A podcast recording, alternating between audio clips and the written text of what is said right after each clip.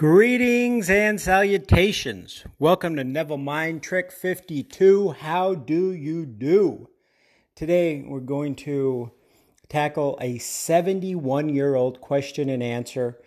Wording and the desire may or may not be kind of weird depending on your situation. The question asked of Mr. Neville Goddard is Two people want the same position.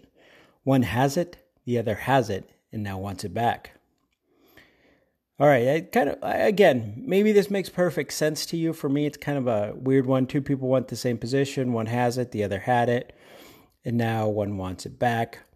I kind of look at this like a job, like if somebody wants a job, because most a lot of jobs are taken. There's some positions that are created based off of vacancies, but there's a lot of competition for those jobs. So I, I would say the question could relate to just somebody looking for a position.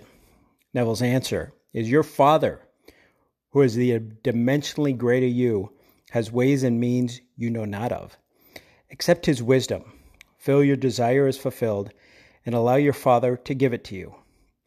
The present one may be promoted to a higher position, or marry a man with great wealth and give up her job. She may come into a great deal of money, or choose to move to another state. That makes me again, it's different different time, 71 years ago. So obviously, this is the answer that Neville Gay was geared towards a female, but it could be for anyone. It doesn't have to be. Um, a gentleman can marry somebody of great wealth and be a stay-at-home dad. Um, decide to move out of a state, get promoted. Uh, this last answer question paragraph is Many people say they want to work, but I question that seriously. They want security, and conditioned security to a job, but I really do not think the average girl truly wants to get up in the morning and go to work. That's Neville.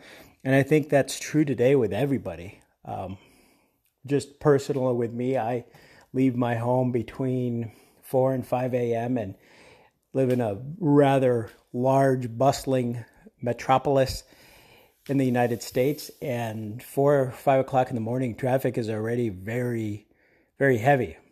I'm sure half of those people, at least, if not more, would rather stay in bed, work from home, and be doing something different than going to work. So I guess a good modern day Neville mind trick would be to kind of create the desire of security. How would you act if you were secure? What would you feel? What things would you be doing if you were secure and you didn't have to drive to work at 4 a.m., 5 a.m., or whatever time of day you go to work. If if you're in a if you're in a situation where you're not doing 100% what you like to do and you're just kind of working for money like a majority of folks do. Speaking of money, you could be listening to anything in the world right now, but you're here listening to this. Appreciate that. Until next year.